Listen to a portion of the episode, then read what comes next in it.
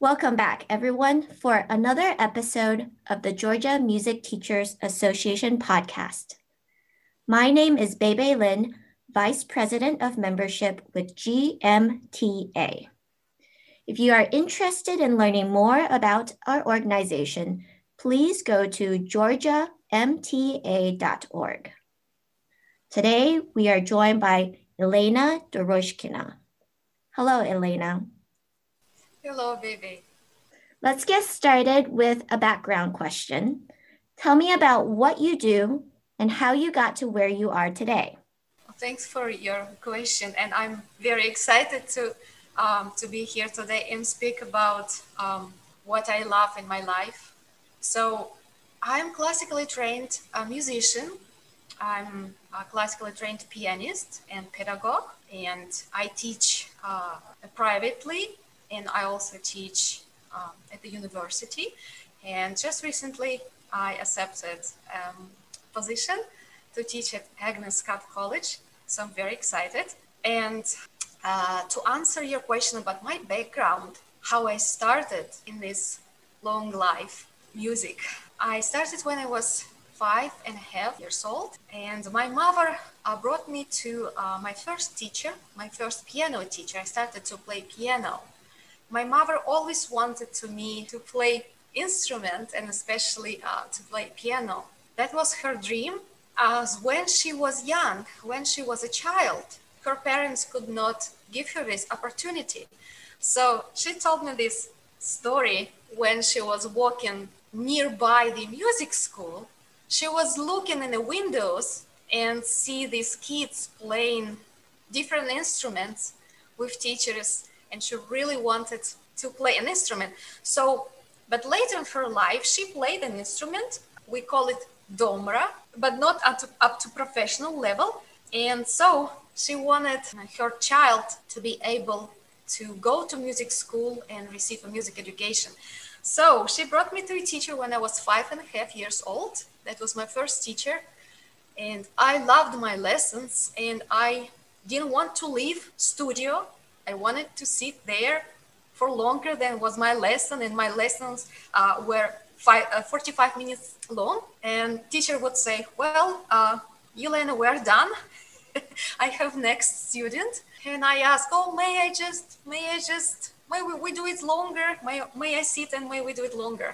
And when I was almost seven, that's when I was accepted into the music school for children uh, with the same teacher. And the education in Europe and uh, in the United States are a little bit different, uh, the music education. So I'm originally from uh, Russia, and we do have these children's music schools where parents can bring them and they study music instrument for about seven years until they are about 14 years old and then if they would like to continue music education, if they would like to dedicate themselves into the music as a profession, they would go to music college or they would go straight to the conservatory, uh, which is music conservatory. So after I graduated from this music school for children, I went straight to college um, and received my Bachelor of Music in piano performance and collaborative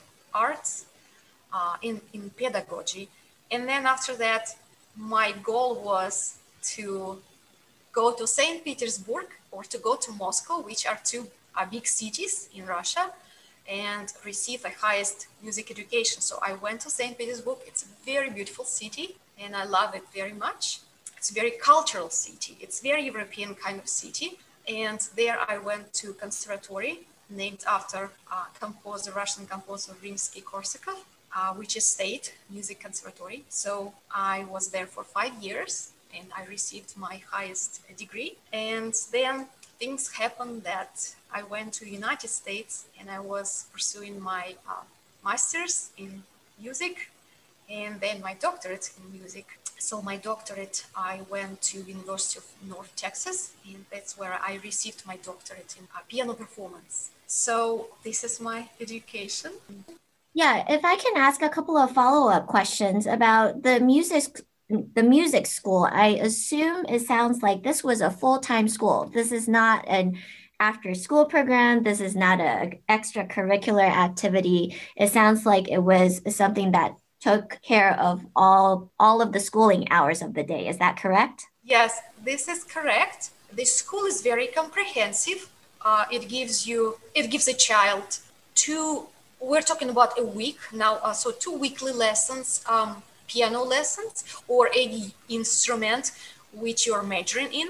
Uh, and each lesson is by 45 minutes long. And also, you would sing in a choir. Uh, again, two times a week you would have like 45 minute choir session and then solfege and later uh, you will be introduced to music harmony once a week and also later you'll be introduced to uh, music history so that's that, that's kind of a second school and but by the way i went also to a regular school as our children so yes basically i had to attend two schools yeah. Um, and then I want to ask you about your decision to come to America. You were in Russia, presumably going to Europe w- would have been easier than coming to America. Why the US? Oh, this is very interesting story. Uh, definitely, I didn't dream to go to the United States, but we never know what life is preparing for us. So, what happened is once I, I received a call from my ex-teacher, uh, and she told me, uh, we have people from the United States, uh, professors from the university, and they came to find a good musician to join a graduate uh, piano quartet at the University of Northern Iowa. So uh, she said, Would you like to come and play something? And I was like, Maybe. so, well, I came and I played, and it was in March. After that, I basically continued my life and I forgot that I played for these professors. And then in May, I received a call asking me if I would like to come to the United States for an exchange program to join the graduate quartet. So that basically how I uh, went to the United States. I decided that yes, I would like to go and learn English. so that basically how it happened. So at that point, did you speak any English? Well, I didn't speak any English, but I could tell that my name is Yelena and that, that I play piano.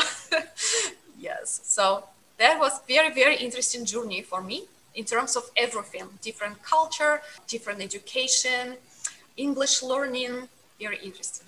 Great. Uh, and maybe we can touch a little more on that in our next few questions. But for now, can you tell me about your time in GMTA and MTNA?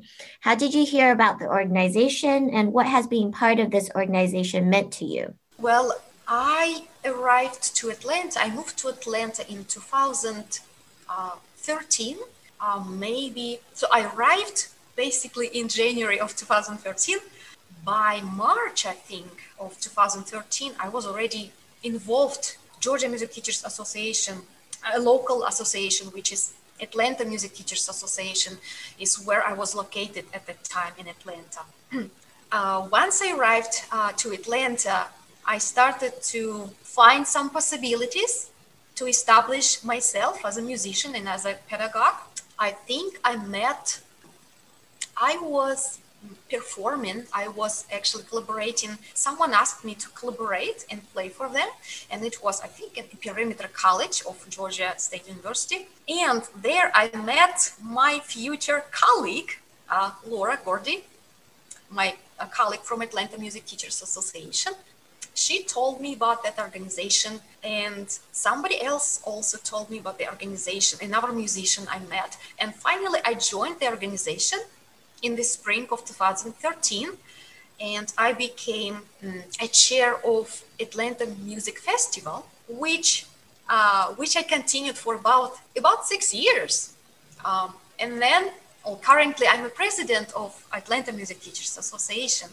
So that's how I got to the Georgia Music Teachers Association, and I also an active judge for local, regional, and state competitions with Music Teachers National Organization and Georgia Music Teachers Organization.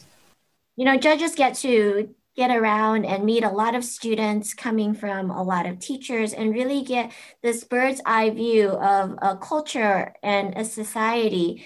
What do you see are the main differences in American music education versus the education that you received in Russia? Or maybe the similarities?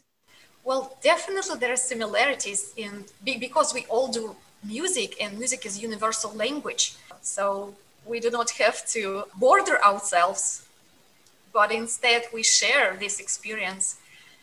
Uh, so we're all in. Basically, it's love through the music, love to the music, which you as a judge can feel from students, from participants. If they love what they play, what they perform, this gives you a wonderful, that gives you just a joy.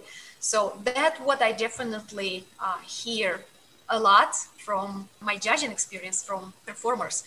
So that would be similarity. Well, many students are very well prepared, and many students are, are playing at a quite high level, quite high uh, technical and musical level. Um, that could be similarity as well. So that what I hear, and maybe what is maybe a little bit different is that well, the repertoire would be a little bit different um, because in the United States, uh, it's it's common and it's wonderful that teachers teachers give contemporary pieces uh, written by contemporary American composers, well, uh, contemporary American children's composers. So that is totally different. Um, that would be different, uh, for example, in Russia or in Europe. Uh, they would give, you know, uh, European composers maybe to, to children to play or some Russian composers. So their repertoire definitely has uh, differences. Uh, well, it depends on the country, I guess. But the core repertoire, of course, is the same. Another maybe difference, and I like it very much, that some some students who participate in such uh, competitions and festivals, they are, as I said, sharing the love for music, and they maybe not pursuing music as a you know profession or not at the very high level of uh, they and it's not very high level but what is important that they share the love for music and they share the love for pieces they play. That may be the the, uh, the different difference in how teachers and how students feel when they do not uh, afraid to share their level uh, of uh, playing. You know sometimes students and sometimes even teachers they're a little bit shy if uh, they don't think that they're good enough uh, to perform at such uh, competitions or at such festivals but i like that american students um, they, they they like to perform regardless of the um, how they feel about their level of playing mm-hmm. so i mm-hmm. think maybe that is a little bit different but again it's been a long time since I uh, since I lived in Russia. So things changing and uh, life is changing and education also is changing. So maybe I'm wrong. I would like to turn towards teaching. How do you approach teaching? What is your teaching philosophy? Uh, teaching philosophy, it's a, a very comprehensive question. Well, first of all, it's cultivation, uh, admiration of love for music, from children. Maybe some people would say that it's um, it's a cliche saying that everyone has to love music to play uh, or to perform, or maybe it's boring. But at the same time, it's very simple, but it's the core. It what it what it is. Um, and not everyone who comes, not every student who comes to your studio, not everyone is in love with music initially maybe they were forced to come by this uh, by their parents or relatives or just because it's good to play an instrument or it's good for your um, brain you know for developing your brain and such and such. And yes of course it is very very uh, good uh, to develop talents and not only musical talents but other talents. But it is still very important that we as a teachers um, would inspire uh, for a young beginner to become more sensitive person, more sensitive to music. and so that um, atmosphere in the in your music studio would be very welcoming and also inspiring.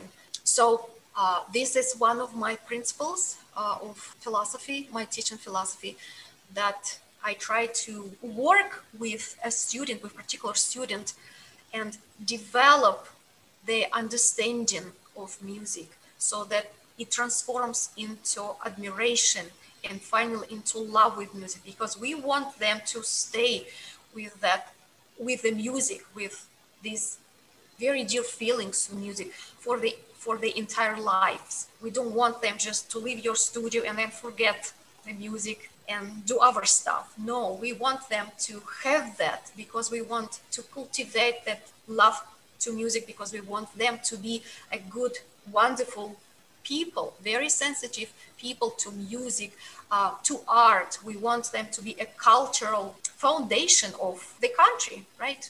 Uh, and then uh, I believe in a balance uh, uh, of two roles of a musician, a performer and a teacher.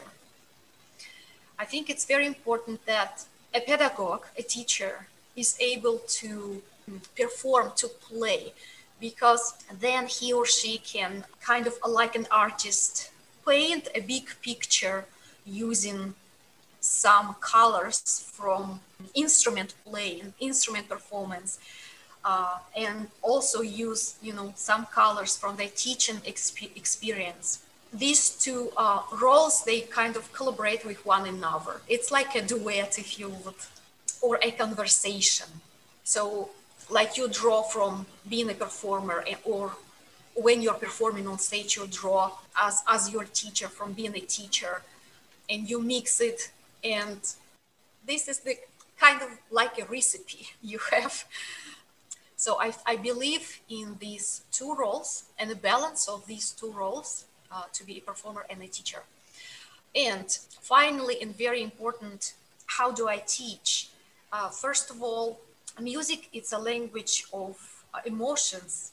It's a language how we transform our um, life emotions and life experiences into the music. And important is that uh, we as teachers ask students several questions and proclaim an important uh, idea of what is the sense of this particular piece. For example if we're working uh, on a particular piece we would find out first mm, what is the idea of the piece what the composer wanted to proclaim in this piece what the composer wanted us as performers uh, to to hear in this piece to understand through this piece. So this is imagination it's very important component in teaching and in performing. So i would ask my students some questions regarding what do they feel how do they like this music what this music communicates uh, to them.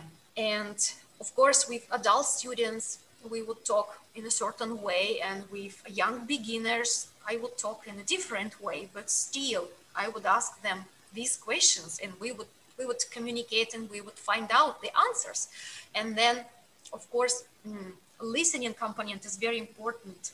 All this ask my uh, students to listen constantly and listen critically. Uh, listen to piano sound because it's very very beautiful uh, sound so it's very important to listen very important to critically listen like how did i play and by asking questions to a student you can navigate his uh, critical listening. You could ask questions such as what do you think? How did i how did you play? How did it sound? How did this particular phrase sound? Was it long or was it short? How did you like your sound? Was it nice legato or was it uh, staccato? And you can talk a little bit different with, again, with young uh, beginners or just with young students. You can talk like in playful manner or you can talk uh, through the games, but still you ask these questions. So you ask these very important questions like you would talk to a to an adult person, but of course you would do it, you know, playfully through the game and for example, uh, this is actually my studio and I have my little friends. I would like to show you.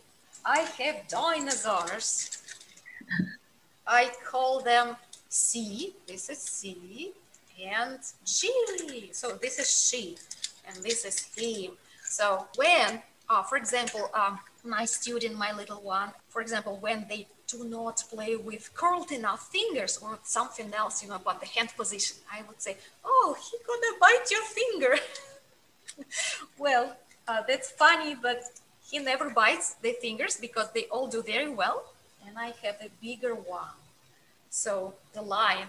So he is very helpful when a child is mm, you know so, some children they are have they have so much energy so they move a lot and they move their feet a lot. So i would put him on their feet and i would say he's sleeping on their feet. So he's sleeping and they are still sitting still for several minutes so that's wonderful so this is just part of the, mm, you know, little games um, we could incorporate into lessons with young beginners. But still, I ask them, you know, serious questions about music, uh, and about music making, and about ideas. What is the idea of this piece, and what is the mood, of this piece, and what do you feel? And maybe we could create some stories, and they do create some stories. Children, they they're so imaginative; they have a lot of imagination this imagination comes, of course, from your life experiences, from everybody's, every, every person's life experiences.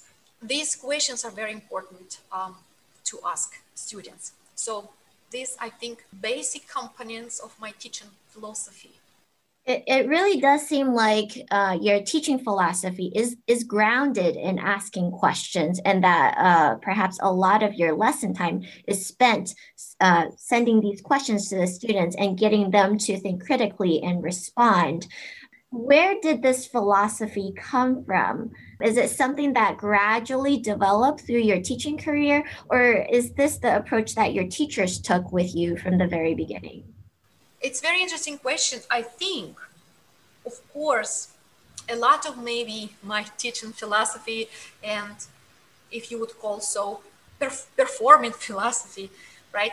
It came from my background, but also a lot came from my life experience and uh, experience through my education and experience through um, communication uh, with other musicians and just with other people and uh, different students because you are learning.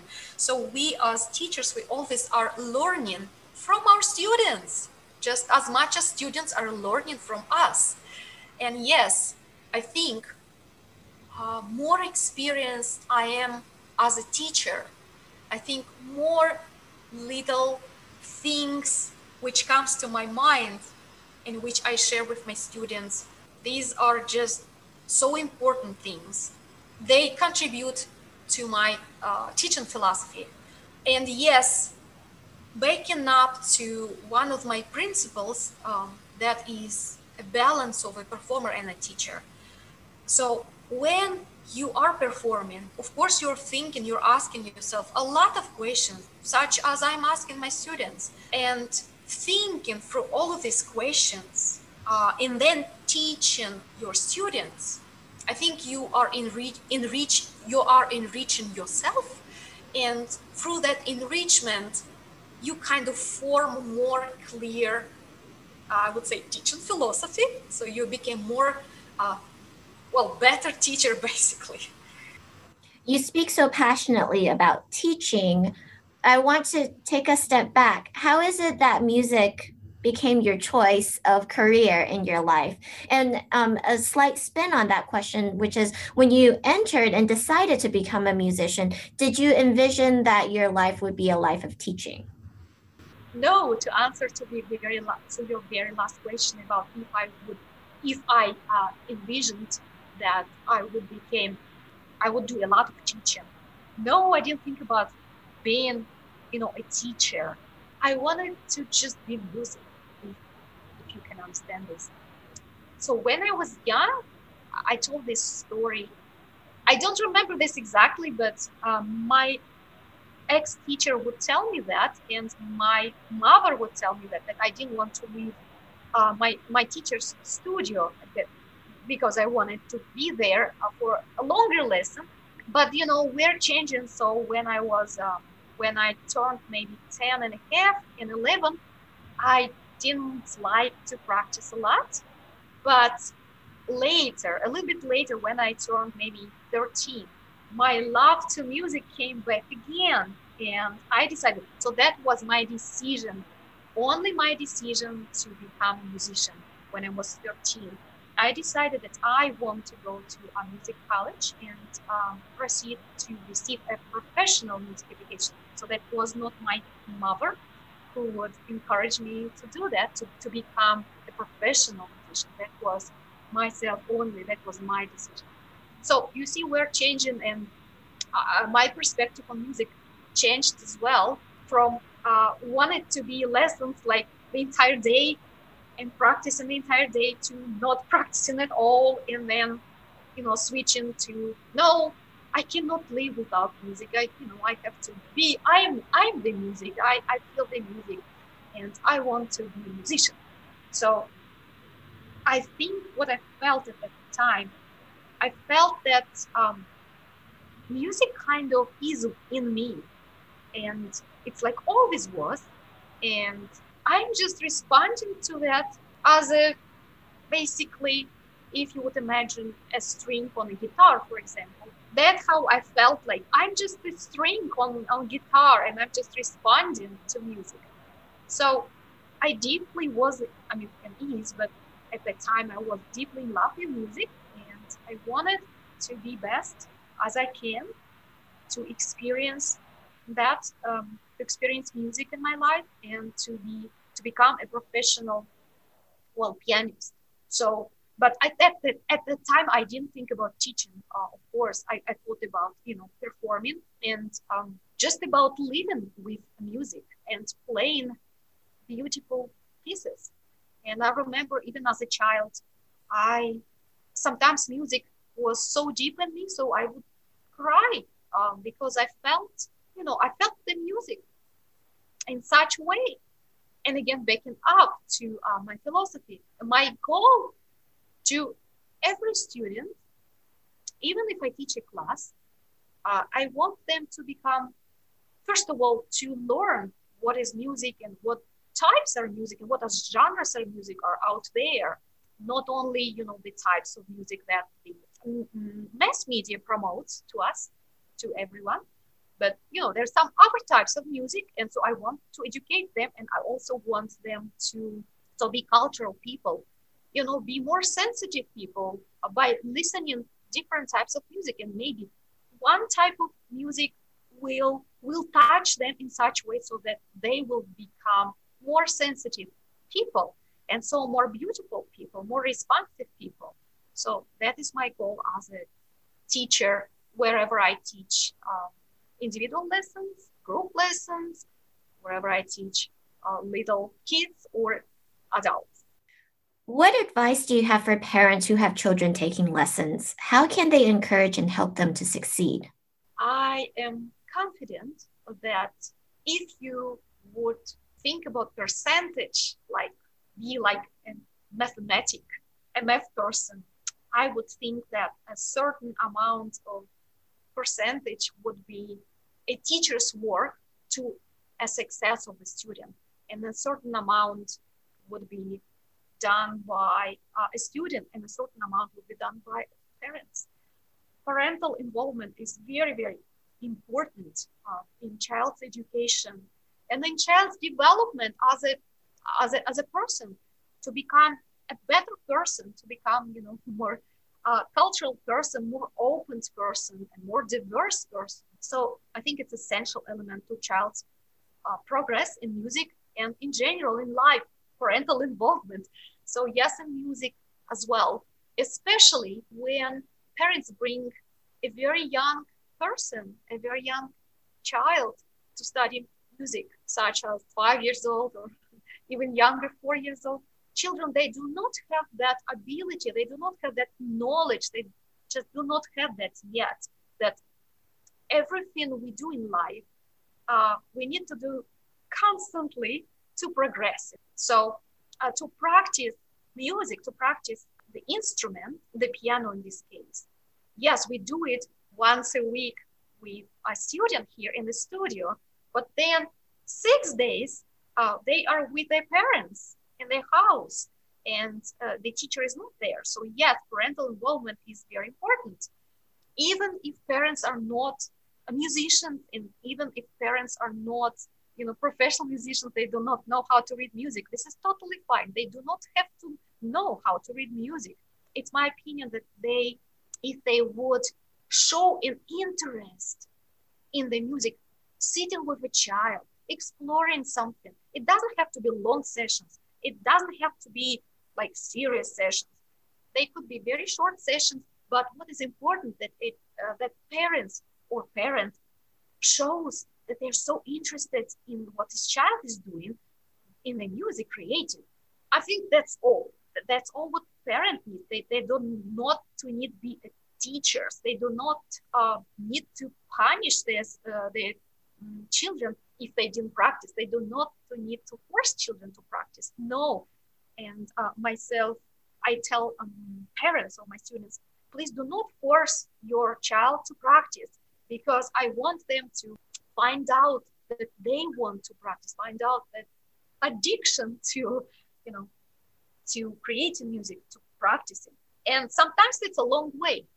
Uh, sometimes it's shorter way, but with in some cases with some students, it could be a long way. But that's why we're here, as students and parents. We're doing the same basically. We are educating, we are growing that little person. So yes, it's very important uh, that parents are involved in, transfor- in transforming the child's uh, inner world uh, to become more sensitive uh, for music and basically became a better person because music makes our uh, ourselves better. That's that's not me saying that. That's um, science.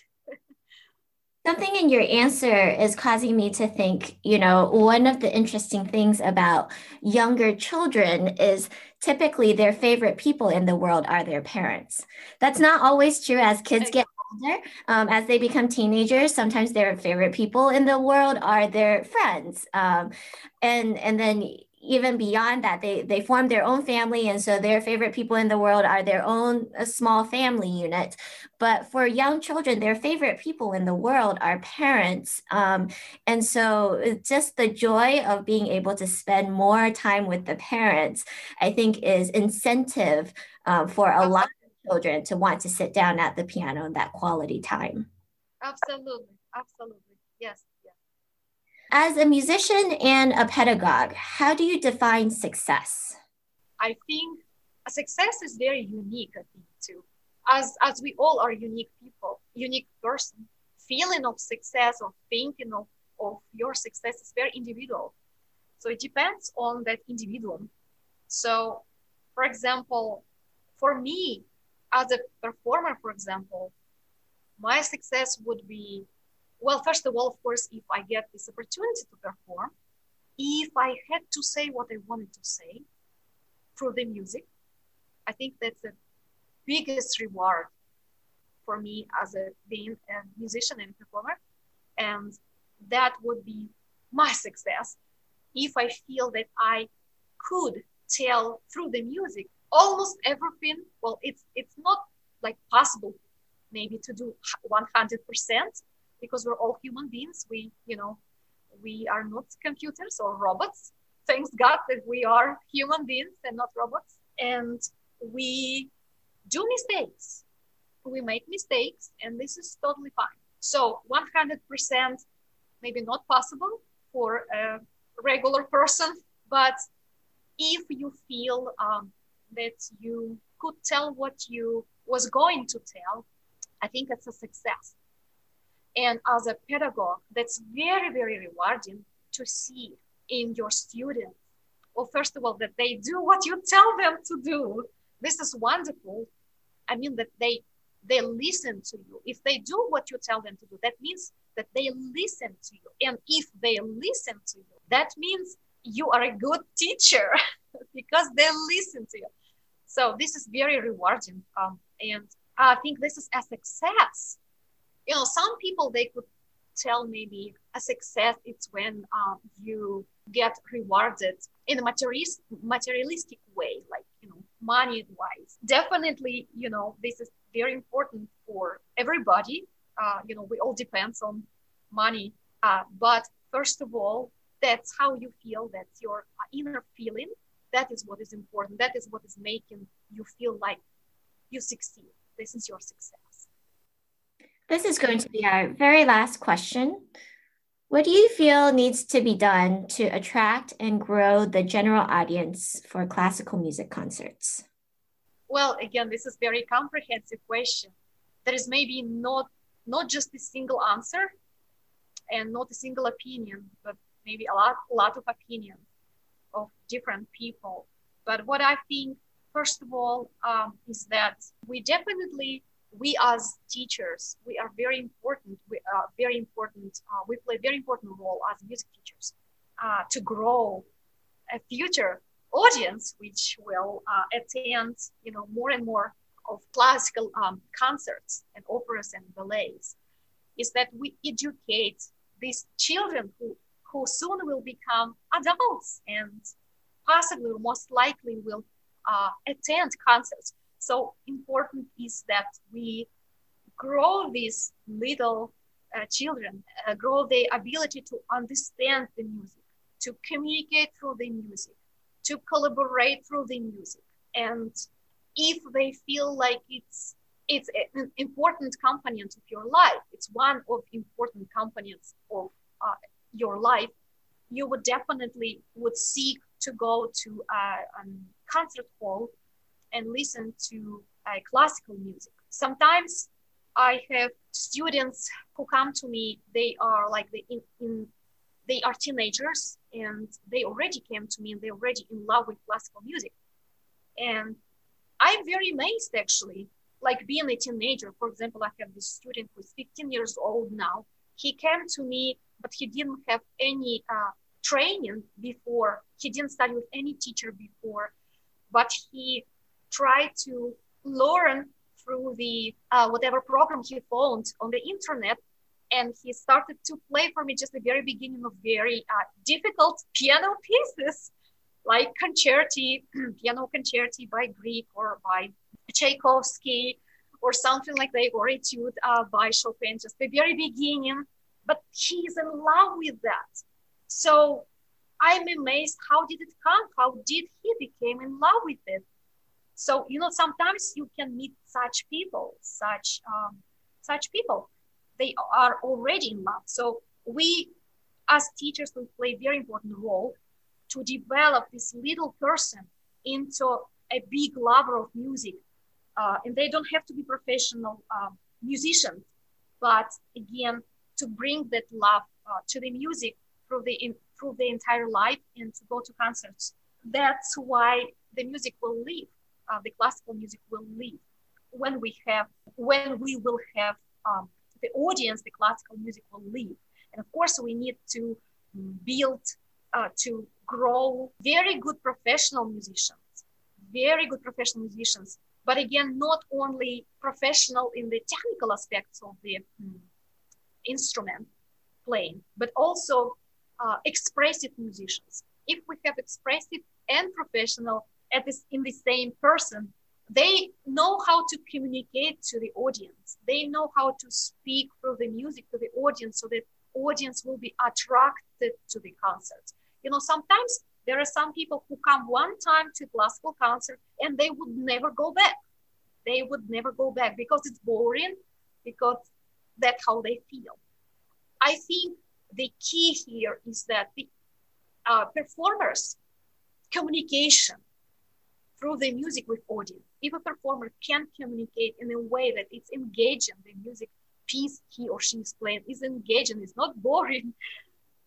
I'm positive that this mm, audience, these people, would feel that. It's like electricity, you feel that mm, communication. Without saying a single word, you feel that through the music. Then they will come back. Uh, so that is the how I think we would we definitely will attract uh, more and more people to come to concerts such as concerts of classically uh, classical music. Well, thank you, Elena, for your time and for this conversation. I appreciate your unique perspectives and insights on these topics. I wish you happy teaching and happy students. Thank you very much. It was my pleasure to be your uh, guest.